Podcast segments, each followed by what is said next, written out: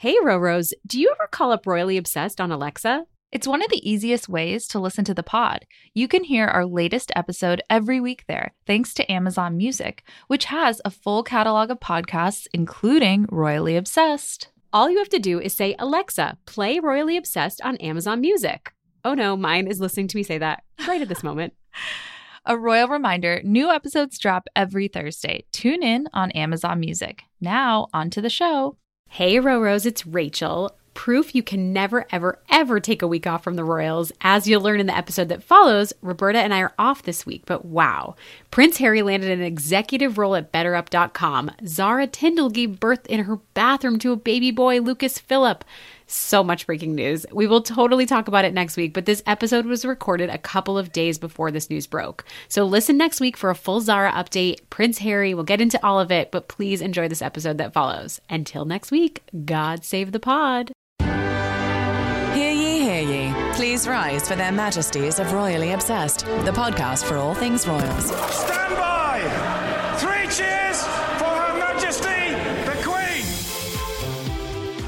Welcome back to Royally Obsessed. I'm Roberta, And I'm Rachel. and it's time for your weekly update on the royal news you need to know. A couple of royal reminders before we dive in. Follow us on Instagram at Royally Obsessed Podcast. Join the Facebook group. You can also subscribe to the podcast and leave us a royal rating, pretty please, on Apple Podcasts. Send us an email at info at gallerypodcasts.com. Rachel, how are you? I'm good, Roberta. How are you? I'm good. I'm good. I feel like last week was pretty heavy um, with everything that's going on. You know, uh, there was a shooting in Atlanta, and I think that there's been a lot of talk about about that in the news. And I just I feel I still feel like that's weighing on me a little bit. But Absolutely. I think that it's been really a struggle to see it not identified as a hate crime. And Yeah. yeah, I. I'm I'm pretty much thinking about that all the time. I On top of everything else, I'm sure you know, and reaching out to our listeners um, that are, I'm sure, feeling the same way. Definitely. Did you have a nice weekend though? I did, but mainly because spring arrived. I feel like I that is know. like it's so amazing. You know, the appreciation for the seasons, just what a renewal that actually feels like, especially in a pandemic. and Saturday was the first official day of It spring, was, right? and the Yes. weather just like rolled right in. So I was out there with like a bubble machine. This is Finn's favorite thing, and it's like the cheapest thrill. But just turn it on, and we can kind of sit back and like not parent for a minute. But he just loves I it. love it. It's like I new it. ev- with every single bubble. It feels new to him, which is what the magic is. You'll have to buy like jumbo size Yes. refills of oh, bubbles. oh, we have those. Yeah. Okay, good, But did you get outside? You got some fresh air. Yeah, definitely. Um, yeah, so I am back in Florida for the time being, and it is wonderful to be out of the cold again. So I'm really enjoying it back with the family. And Izzy, my niece, also loves her bubble machine, so I know exactly what you're talking about. It's amazing. It's, It's like the, the best distraction. gift. Yeah. Um, but speaking of you being in Florida and also just going into a new week, we are. It's a luxury, but Roberta and I are actually taking a week off. But we are not leaving you guys high and dry. We are doing an abbreviated episode. So there won't be any news, but we have I think it's a pretty big gift. Um, an interview with Tom Jennings, the documentary filmmaker and journalist behind Diana in her own words. And Roberta and I, I mean, we both watched this in tandem with The Crown, right? Yeah, and we had the best conversation with Tom. I feel like he's such a wealth of knowledge about everything Princess Diana, how he sourced the tapes. It's all just so, so interesting. So I'm really excited for you guys to hear that. I guess I shouldn't have said yay when I said we're taking a week off. we but, really I enjoy mean, it, it's but been, it is a nice a hard, break. Yeah, a hard yeah. month. It's been a heavy month, and so I think that it's hard earned. But we, you know, obviously Totally. royals are on our brain twenty four seven, so we can't really ever take a day off.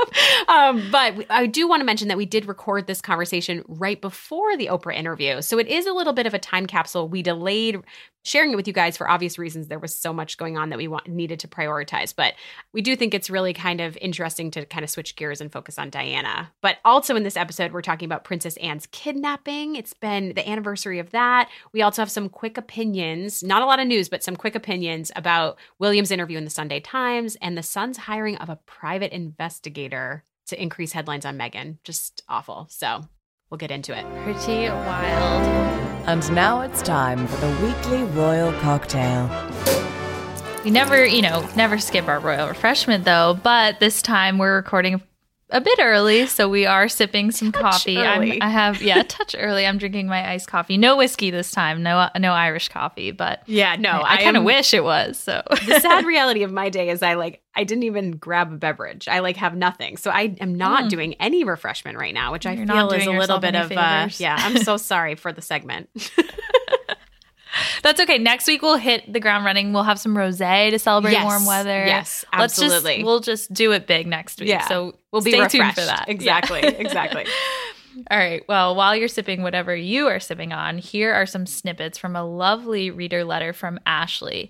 Now, she sent this a few weeks ago after the Queen released a statement about Meghan and Harry's patronages being taken away. So, this was way before the Oprah interview, and we just wanted to share a few tidbits from that. She said, I wanted to share my thoughts on the Queen's statement about Harry and Meghan. Like most, I was really hoping a compromise would be made to allow Harry and Meghan to keep their royal patronages and his honorary military titles.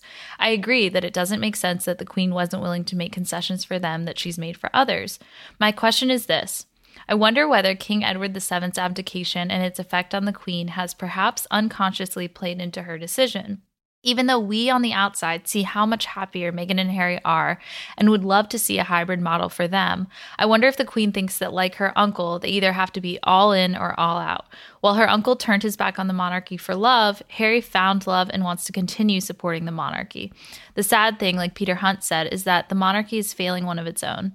I really respect Queen Elizabeth II and her dedication to her duty, but I think that her response is perhaps informed by what happened to her family 85 years ago rather than today's reality.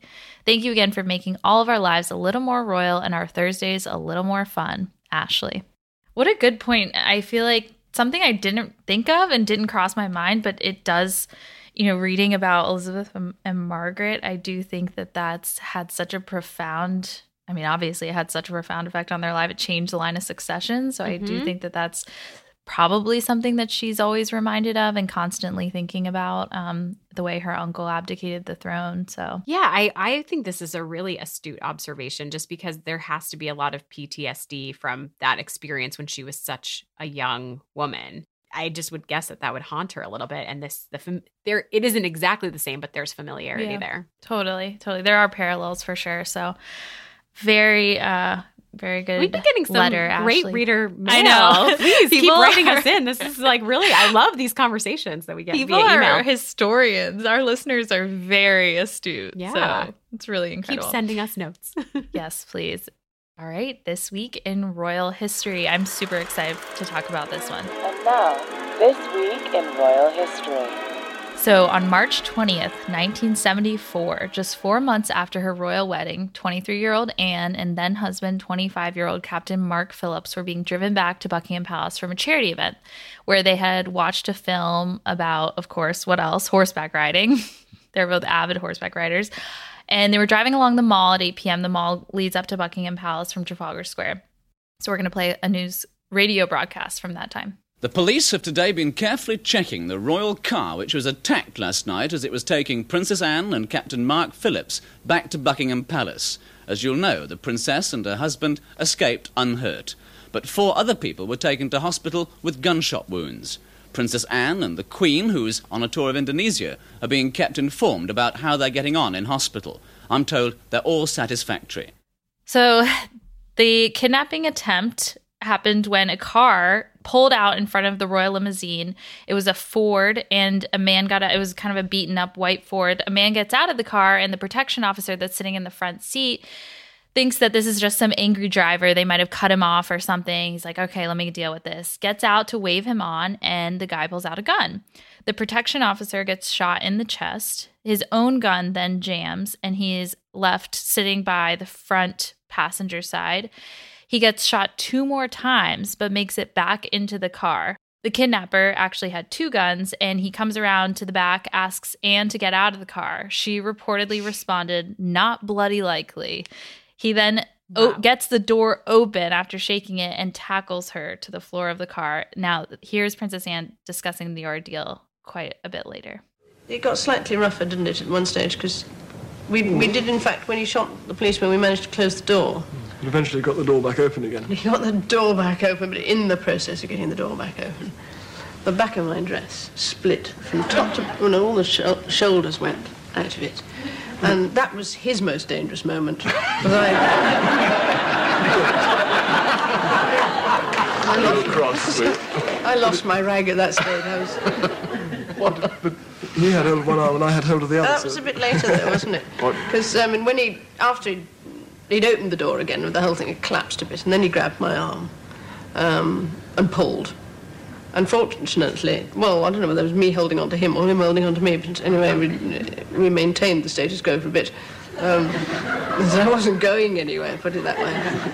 So the it's kind of a little bit difficult to understand, but the part where they're all really laughing in the beginning is she says when her dress ripped, that's when she lost it. She was like, "All right, now I'm angry." Because Now at I'm first, mad. yeah, she was like, "At first I'd been pretty polite because what's the point in being rude at that stage?"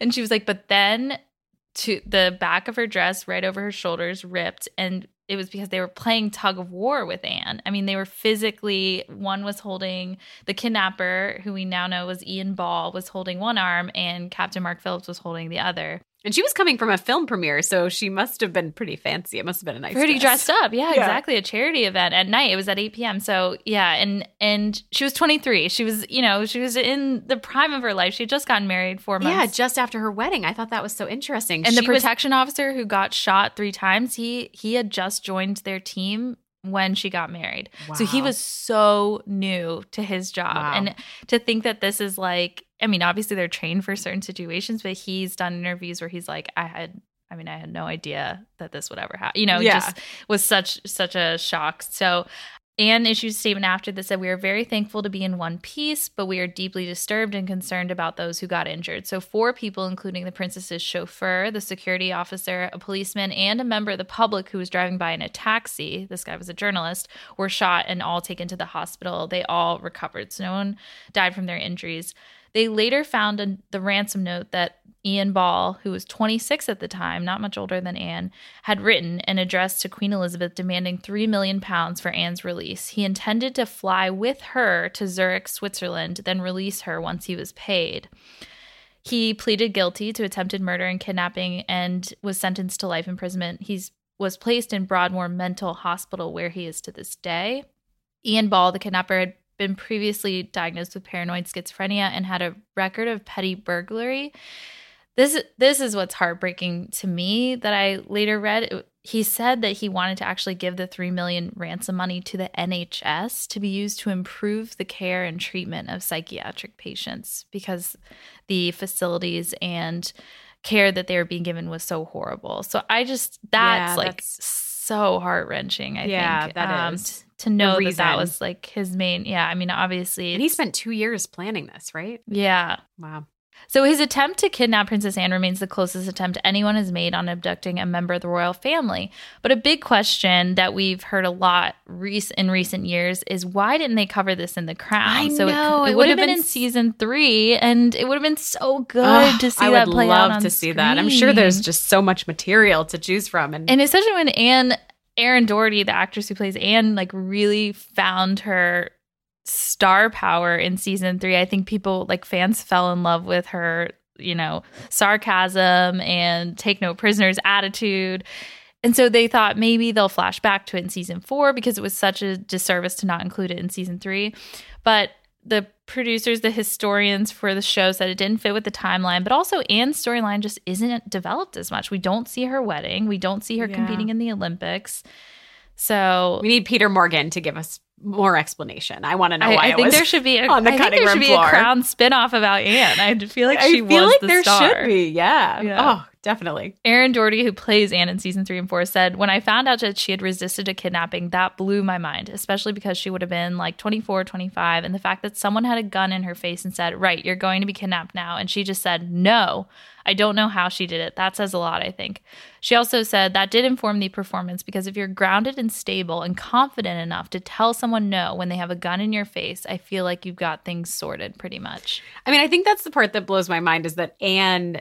So you had like a tabloid reporter. I was reading in the Smithsonian about the the range of people that you know were The- shot the out. It was like Yeah, yeah. a former boxer, two chauffeurs, three policemen, and then Anne just talking her way through it. You know, distracting Ball. It just seems. I mean, that's pretty powerful. Pretty impressive. It is. Yeah. It's, I, I think it just it says volumes about who she is as a person. Mhm. The one thing I thought about was how minimal their security was at the time. I think you know what's interesting is they publish the di- the royal diary in the newspapers, and so they would say like Anne and Captain Mark Phillips have this Mhm. event tonight. They're going to be there from six to eight. They'll you know it, like it's it's very obvious that someone could. And the royal limousine had a insignia on the side, so it's obvious that that that is the car. The rest of the mall was empty at Mhm. 8 p.m. And so, you know, it's not hard for someone to kind of catch them in their tracks Yeah. and pull this thing off. But it makes me think about, and I feel like we're relating everything to Harry and Meghan recently, but it does make me think about how much security is needed for the royals and how important it is, especially in today's age where we're all interconnected via social media and all of that. I feel like this is just such a reminder of how important it is to have that security detail on yeah, them. it's and, really and- critical for their safety. right and why they felt like that was the last straw when it came to Mhm. leaving i think to know that archie wouldn't have anything that they would have to pay for it all out of pocket i think that that was just really when they know the kind of danger they could be in day Mm-hmm. to day even just going you know visiting other countries going to these these charity events all the time Yeah, I also thought about how this is the last thing I'll say because I'm drawing this history out, but I love our royal history. But Yeah. I do think that Princess Anne is such a wealth of knowledge and has kind of dealt with the heir and the spare dynamic a little bit, being the only daughter, the second born. I feel like she she could have been such a great resource for Harry and Meghan. And we think about now after the Oprah interview why more people weren't there for them or why, you know, like why didn't they find other people who could support them? And I think she would have been a great person for that. Mhm. I feel like she um, is someone who has kind of bucked tradition in a lot of ways. Her her children don't have titles. I think that that's something that she could have been a good support system for them and it's unfortunate that they didn't find that. Yeah. So I don't know if that's just how it's set up. She, you know, is someone that I feel like would have been when great for them. Like almost like an aunt that they could Yeah, I'm so curious what that relationship lean is. on. Yeah. Absolutely. I mean, I don't want to call it a great royal history moment, but it is. It's just like very, you know, It's so turns. It feels like a movie. Yeah. Should have been in the crown. Last thought on that. Right. well, and here's our conversation with Tom Jennings. Reminder, I'm saying it again, it was recorded before the Oprah interview, but we think that that has value too. So here we are. Here's the interview. And now we're thrilled to welcome Tom Jennings to the pod. He's the filmmaker behind Diana in her own words. Tom used rare, never before heard audio interviews with the princess, the same tapes that informed Andrew Morton's groundbreaking biography, Diana, Her True Story, to create the documentary about her life in the royal family, her marriage to Prince Charles, and her emotional time under the public microscope. Welcome, Tom. We're thrilled to have you. Thank you so much for having me. It's great to be here. So, first things first, where are you chatting us from? I am talking to you from Asheville, North Carolina, uh, because I can. Um, we're here for family reasons, and my office and my life is usually in Los Angeles. But uh, it's probably the only time you could say, thanks to COVID, we could spend uh, much more time here in Asheville than we normally would have.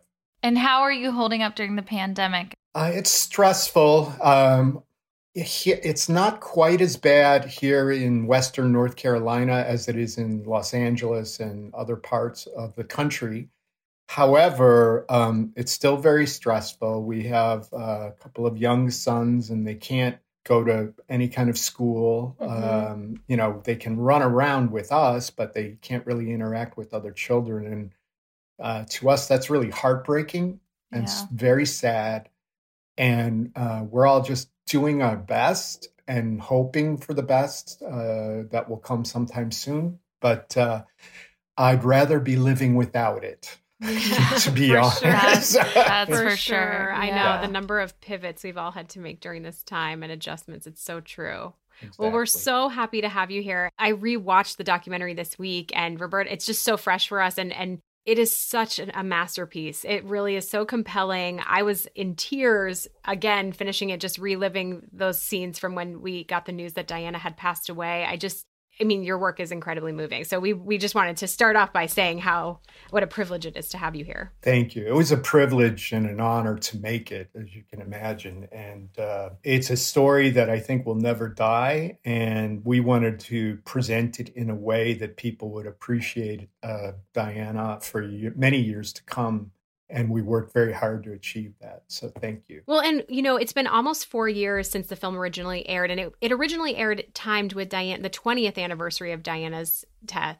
Um, but it's gotten a lot of attention recently. Again, a resurgence, if you will, because of The Crown and the, four, the fourth season, and which introduced a young Princess Diana. So we're, we're curious. First of all, did you watch The Crown? What did you? What was your reaction to season four? I am halfway through episode 10.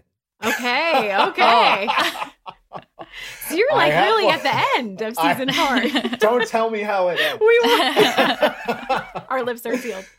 I tried to finish it the last few days, but we're busy making other films. Yeah. And so uh, I had been watching it when I could, and um, I loved it. I thought that Emma Corrin uh, did a beautiful job. And uh, I'm, I don't know her, but I'm very grateful to her because she has given many interviews about how she prepared for the role and has said in almost every interview she has given that she watched our film dozens of times to get the intonation of Diana's voice down. And uh, boy, by about episode six or seven, um, you know, I know there were ones that didn't deal with Diana, but towards the back two thirds of the Crown series, uh, when she was on, I was uh, completely believing that it was Diana. I was hooked in and I thought she did a masterful job. So I liked it. I know that they took some license with some things. I was surprised that uh, they left some things out uh, that are in our documentary. What were you surprised? What parts, if you were surprising that they cut? The biggest thing that came out of our documentary was hearing Diana say that her wedding day was the worst day of her life. Mm-hmm. And while they they did a very dramatic interpretation of the wedding day, which I thought was very cool. Um, I was surprised that they didn't spend more time on that, for mm-hmm. example. Also, early on, one of the stories that we had in the tapes that I particularly love is how when she was first dating Charles uh, and went up to Balmoral, there are these famous photographs of her running up a hill, hiding behind a tree. I loved that footage in the documentary. Yeah, yes. photos. Yeah, they they were very hard to get. Uh, more than the we always try and get images that have not been published. A few were published, and those are the ones that people recognize. But we always, uh, when we do these kind of archive only um, documentaries, we always go to the photographers themselves and say, well, you know, and back in the day, they used what were called contact sheets. Young people probably don't even know what that is anymore, but, you know, there'd be a strip, a film strip uh, of like uh, from the roll of film of 30 shots. And then you would always see back in the newspaper days, the print days when they used contact sheets, a grease pencil circling, you know, publish this one. And we mm-hmm. use contact sheets for that. And there were other images from the photographer that we were able to get. And it's a wonderful story. And, um, you know, it showed her being kind of coquettish and co- obviously very coy, but also very protective of Charles at the same time. That's why she ran and hid so as not to cause him problems. Mm-hmm.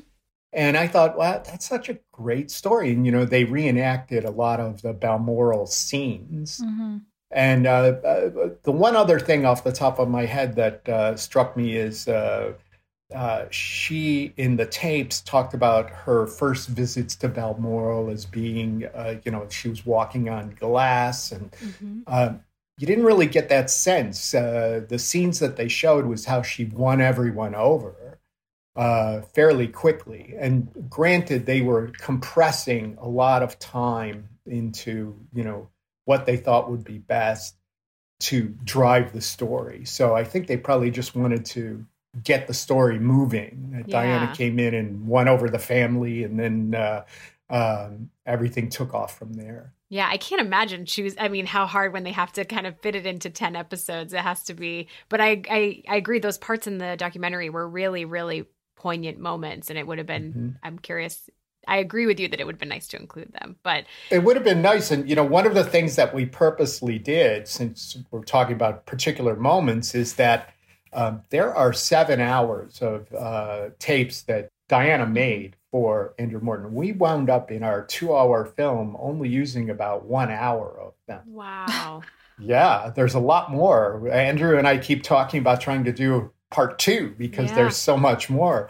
Uh, but what we purposely did was um, we chose stories. We we mapped out every story that Diana talked about in the tapes.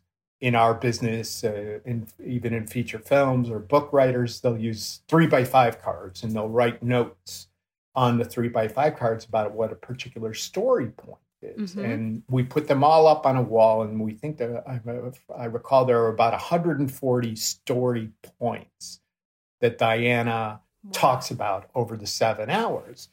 And we also made a decision early on. Well, you have to, we called it the seven pillars of Diana's life. There were certain things that we felt we had to cover.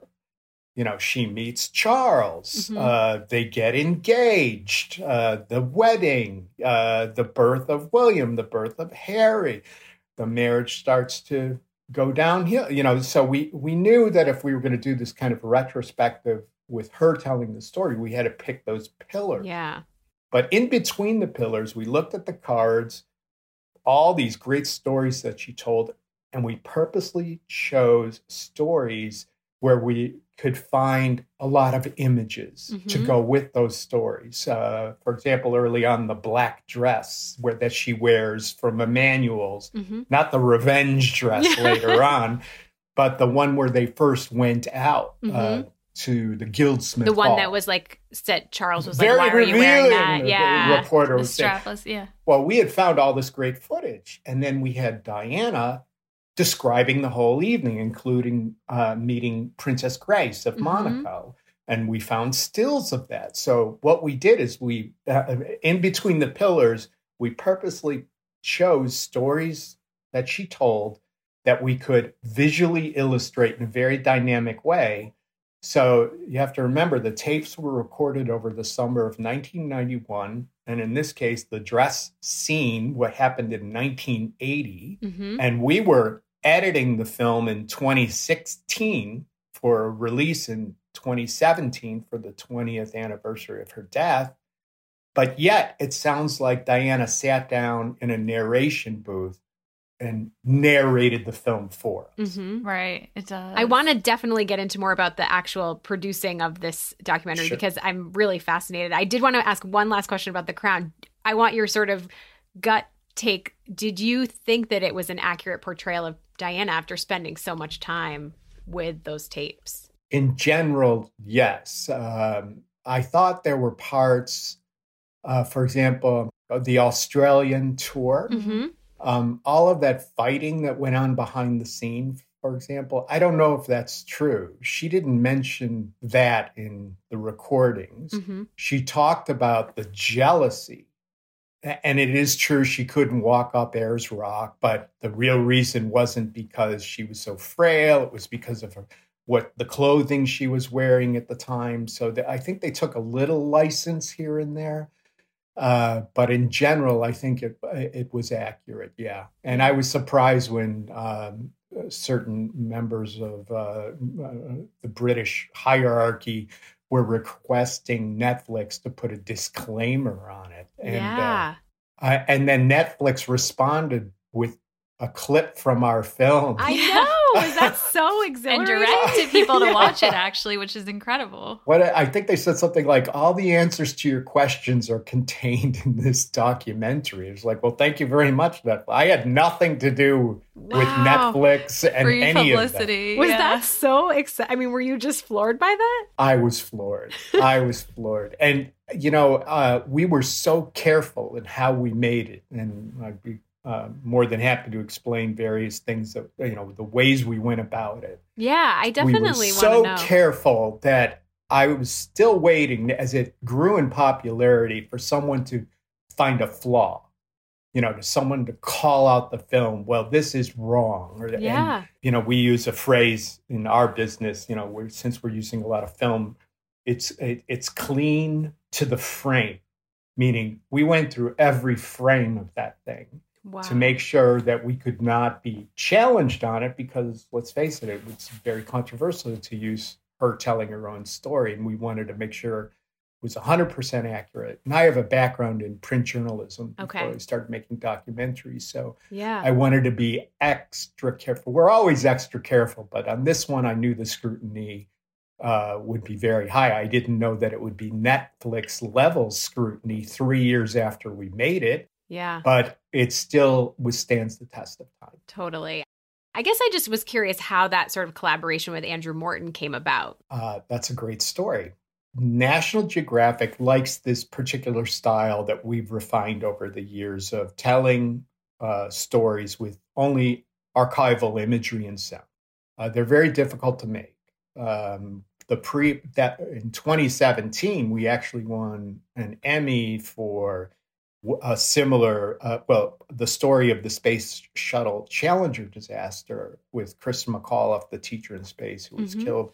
And um, that was also for National Geographic. Well, in 2016, they asked me and my company to, um, hey, can you make one of these all archive things for the 20th anniversary of Diana's passing? And I said, well, there's a, miles of footage out there. I suppose we can.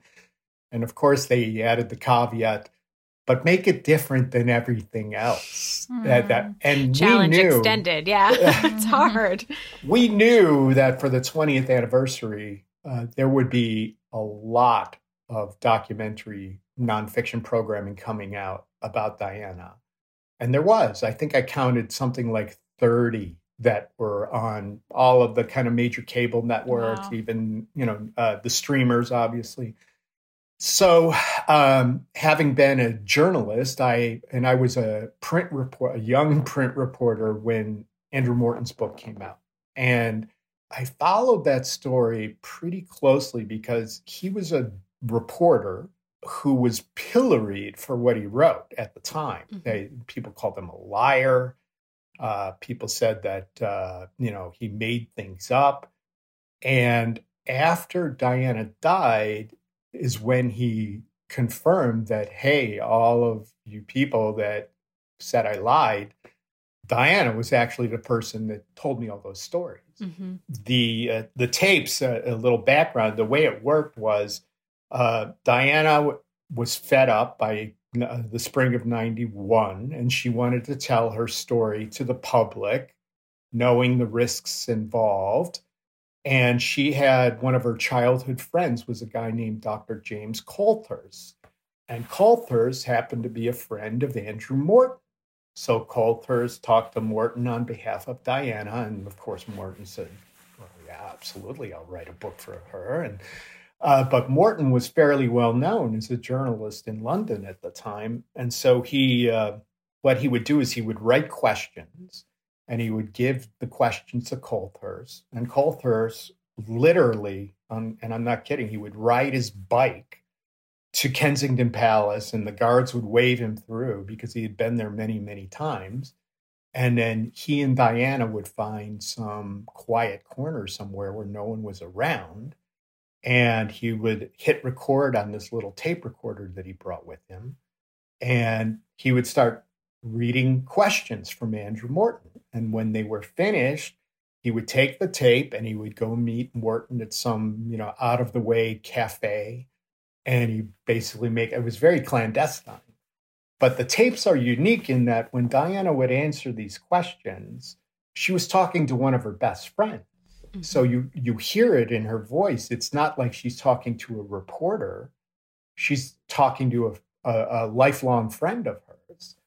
And so I knew about the tapes to get back to your question. hmm And and so I called Andrew Morton's publisher, who basically had Andrew Morton call me. Wow. You know, I was a reporter. I'm not afraid of calling anybody. No, so I, of course not. I figured, you know, you never know until you ask. Yeah, you It's gotta what- ask. Why not? All he's going to do is say no, which I thought he would, and he did. you know, you did.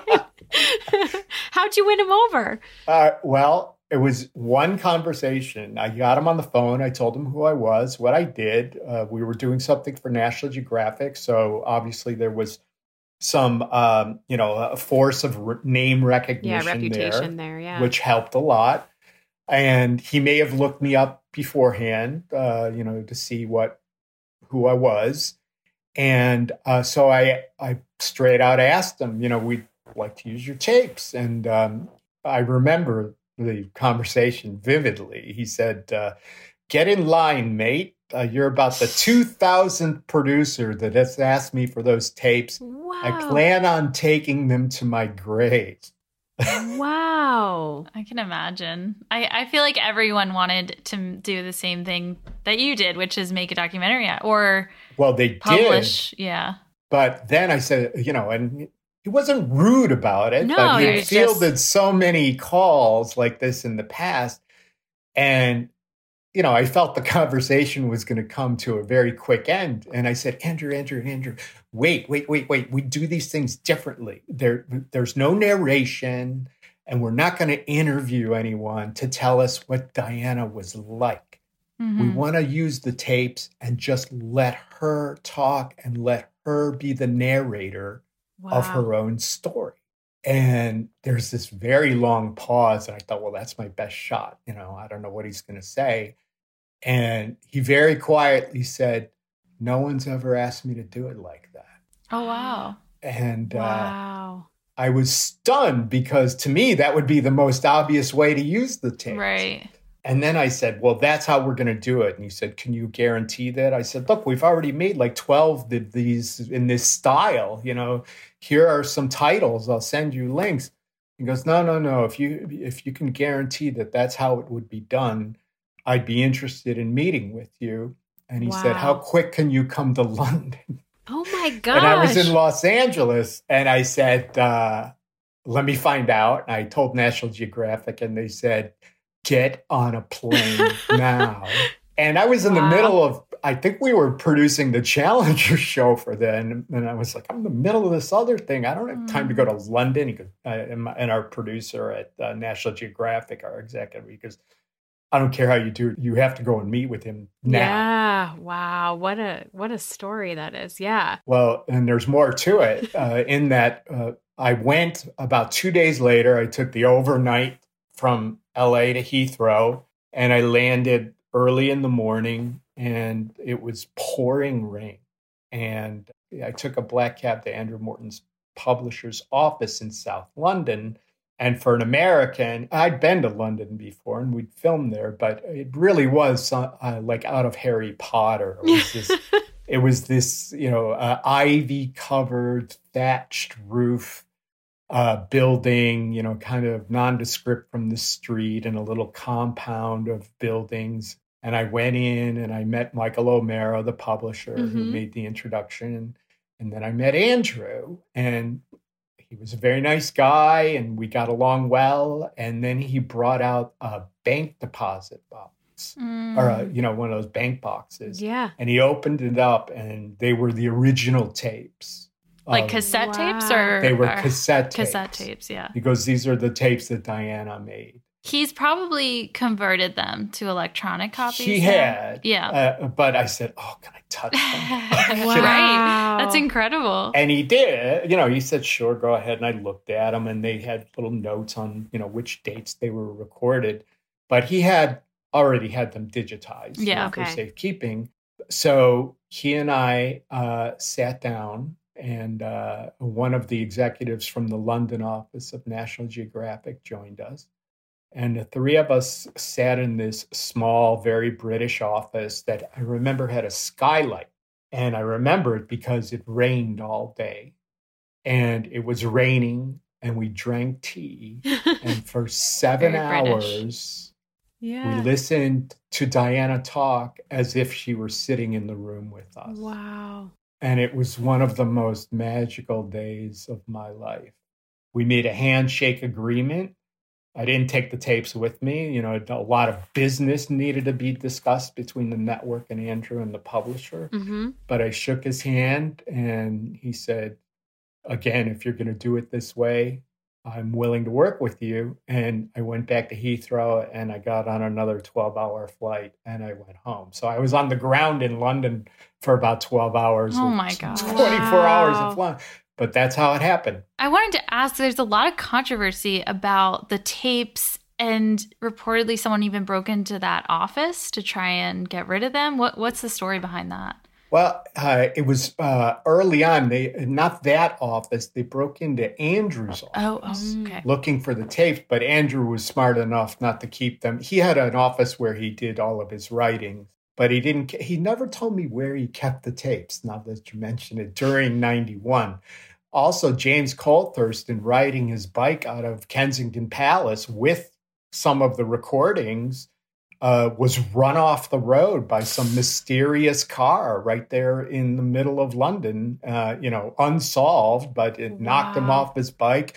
Yeah, and there was all kinds of crazy intrigue that went on. But yes, his uh, Morton's office was broken into and ransacked, and uh, he couldn't find anything of note taken. But he This was he after kept- the book was published. Oh no! Oh, did this, this was, was before? this was in 1991. Oh, this wow, is when right it was before, all okay. going on while they were making the recording. Wow. So somebody knew, and uh, yeah, after the book was published, uh, I you know people said Morton was a liar, and I don't think many people knew that the tapes existed. wow. And they never caught anyone for that. Did No. they for breaking in? Yeah. No. Wow, that is wild. Well, you mentioned so there's I, want to ask there's 7 Mm. hours of Mhm. audio recordings and we know, you know, only about an hour of those made it into the documentary. What are some of the things that didn't make it in that you found, you know, most revelatory or most surprising? Many things, obviously. Um, something that's in the Crown is the uh, uh, story of the avalanche at Oh, yeah. uh, Klosters, and uh, she tells that whole story. And she goes into great detail about the story and who was doing what where, and the poor gentleman who lost his life, a friend of theirs, uh, Hugh Downey, I think his name was. Um, uh, how they had to uh, get his body on an airplane to get back to London. Um, she talks for probably a good 15 or 20 minutes about that entire Wow. story. And it's fascinating to listen to. And she talks about Charles a bit there, but you know, we only had so much time in our film. And um, You had those seven uh, pillars. We had to make sure, yeah, we had to we had to hit the pillars. So that was one I, I definitely wanted to use. She also, I didn't know that uh, how much she was into astrology, Mhm. and, and you know, I knew a little bit about that, but at one point she reads probably for another 15 minutes or so um, this report from her astrologer about what her life will be like in the coming years that she had done in uh, the early 91 and wanted to share it you know and uh, it was amusing and uh, uh, some of it was about how she was going to eventually remarry someone of foreign blood Hmm. uh, so perhaps there is something to those readers uh, who were working with Diana at the time. Um, one, th- you know, people have asked me about the day when I heard the tapes, and you know, was I very emotional? Or you know, and certainly we, with with the soundtrack that w- was recorded for our film, and the way we presented it, and how you know you wanted to wrap up her life with her own words. Um, it gets very emotional at the end, but uh, the way that the questions were asked over the period of several months is that Morton would want her to expand more on something. Mhm. So, Right. so the topics were always all over the map. But my one reaction as soon as the last tape played, you know, M- Morton, of course, is looking at me like, well, you know, Mhm. isn't it cool? Isn't this amazing? Yeah. and the first thing I said is, she's so funny. Mm. that And- comes across so much in the visuals you add to it as well. Yeah. Yes, she was really funny. I mean, I I I didn't get how funny she was. There's a lot more in the tapes where she's telling little asides about her day and making jokes.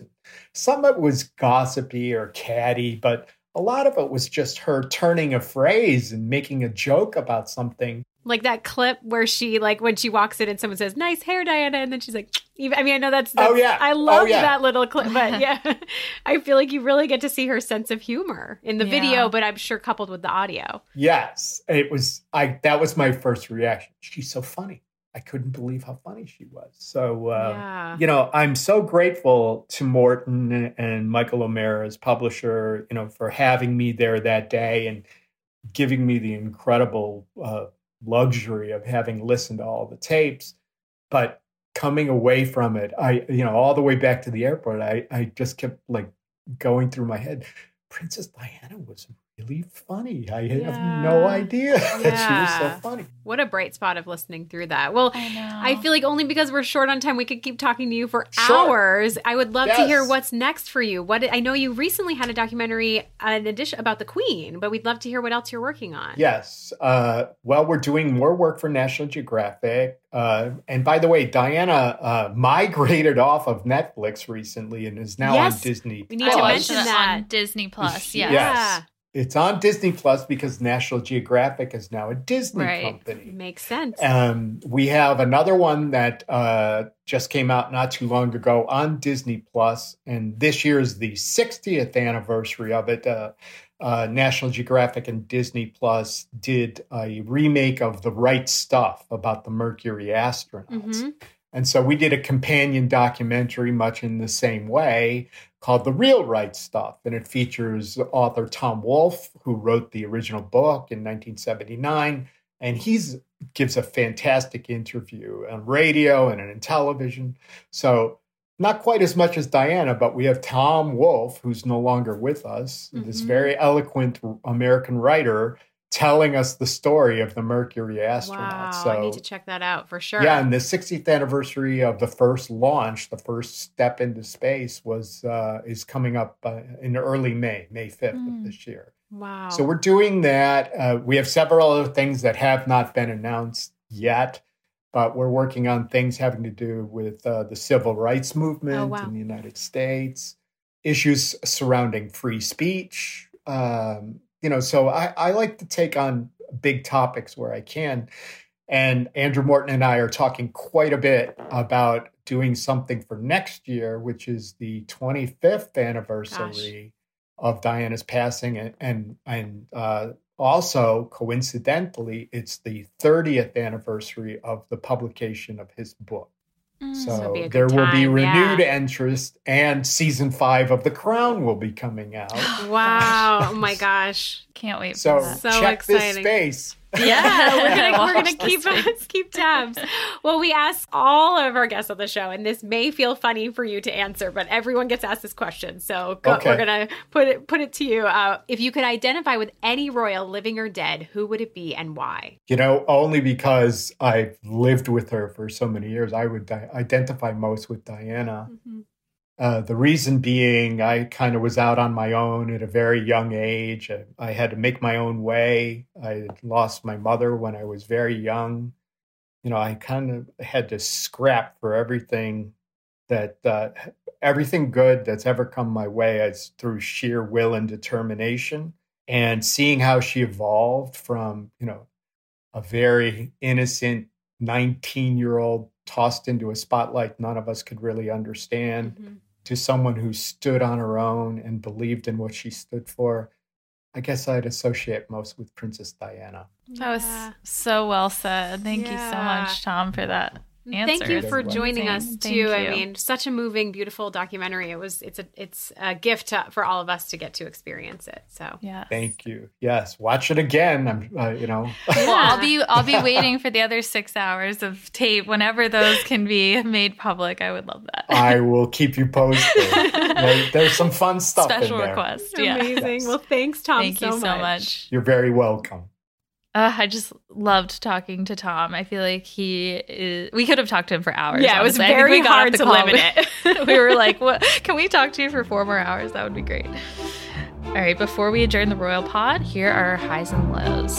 It's time for the royal highs and lows. My low this week The Sun hired a private investigator to report on Meghan and her father. So we found out that the Sun paid over $2,000 for illegally obtained info regarding Meghan and her father in 2016. The private investigator that came forward is a Mr. Portley Hanks. He's suing the Sun for an unrelated phone hacking charge, but he told Byline Investigates and also the New York Times that he accessed a database called TLOXP that has info like home addresses, cell phone numbers, social security numbers, and a lot more data about people.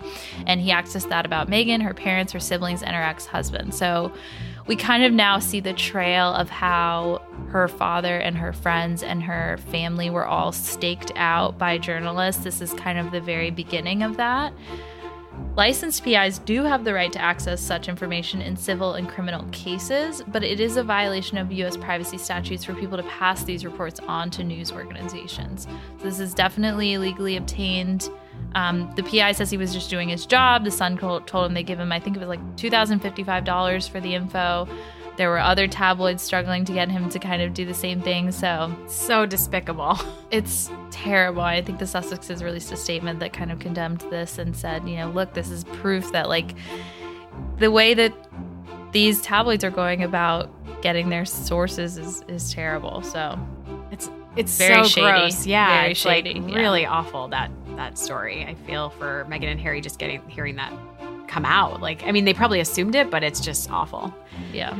Okay, my low is I'm gonna try to go quickly, but I really need to get into this because I feel like the royal news cycle moves so it. fast. Get into but just it. this Prince William interview with the Sunday Times. Did you read it, Roberta? It's just ugh. I read snippets. It's long. So tell us the gist. Okay, so I feel like it's a puff piece, is my opinion, right? It's in the Sunday Times. It's called Up Close and Personal with Prince William, an intimate portrait of a future king. But I feel like where I start to feel a little uncomfortable is that post Oprah interview, we know that recollections will be addressed by the British royal family privately. This was what they said. But this is the old as told to by close friends bit. You know, it feels troubling that given Harry and Meghan's revelations about how the firm controls the narrative by planting stories, we're getting this type of massive profile about William, right? Yeah. It almost feels like a direct retaliation to like CBS this morning and Gail King Yeah. and all of that. Like it's like I just yeah that makes me uncomfortable. But then also the fact that you have to so you read through a zillion accolades about William, and then at the very bottom is where you get uh, as told to by close friends update about the Sussexes and where their relationship stands. So it's like we're using the pr- it's just.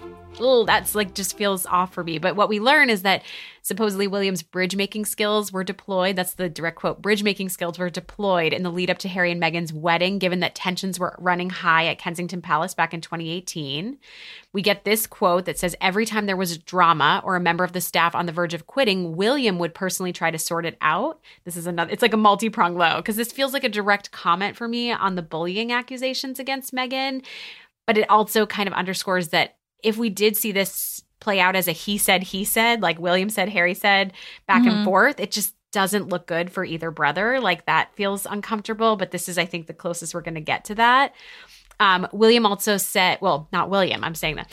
Um, it's also explained that William was stunned when Harry announced he would move to America and that the pair took a walk post Sandringham Summit and said, the quote is that, that they did not part shores as friends. So, I mean, it just feels like William's take. It goes Right. on. It says that the reason for the friction at the Commonwealth Day service, which we all saw via the photos, Yep. was directly tied to William's perspective on the launch of Sussex Royal, the website, and that their statement about when the when the Queen said they couldn't use the word royal, there was the comment that they said back in a statement, while there is not any jurisdiction by the monarchy over the use of the word royal overseas, like William felt like that was pretty like, whoa, how could they say that? So just kind of hearing all this, but then the ultimate part of my low, this reveal that I'm quoting one more. Sorry, this is so long. Our producers are going to be so annoyed, but No, that's um, I just had Get to get into into it. it. I had to get into it. But it says once William got over the anger of how things happened, he was left with the absence of his brother. They shared everything about their lives an office, a foundation, meetings together most days, and there was a lot of fun along the way. He'll miss him forever. Again, this is close friends, and this seems like a planted story. So I just hope that William is saying those words to, to Harry directly. Like it just, I, it's Yeah. very sad to read this in this way. Yeah. Can I say one last part of my low? Oh, please. Yes. Is that this reporter constantly refers to this what happened as Megxit, and I think that that is a term that should be thrown away because it was not agree. Meghan. It was both It's of Roy them. and Nika, right? that Yeah. wrote this. Yeah. So, anyways, and the Sunday Times out. is owned by the same publisher as the Sun. yeah. M- Rupert Murdoch. So, um, uh, my high this week is Prince Harry's foreword to a children's book. The children's book is called Hospital by the Hill by Chris Connaughton.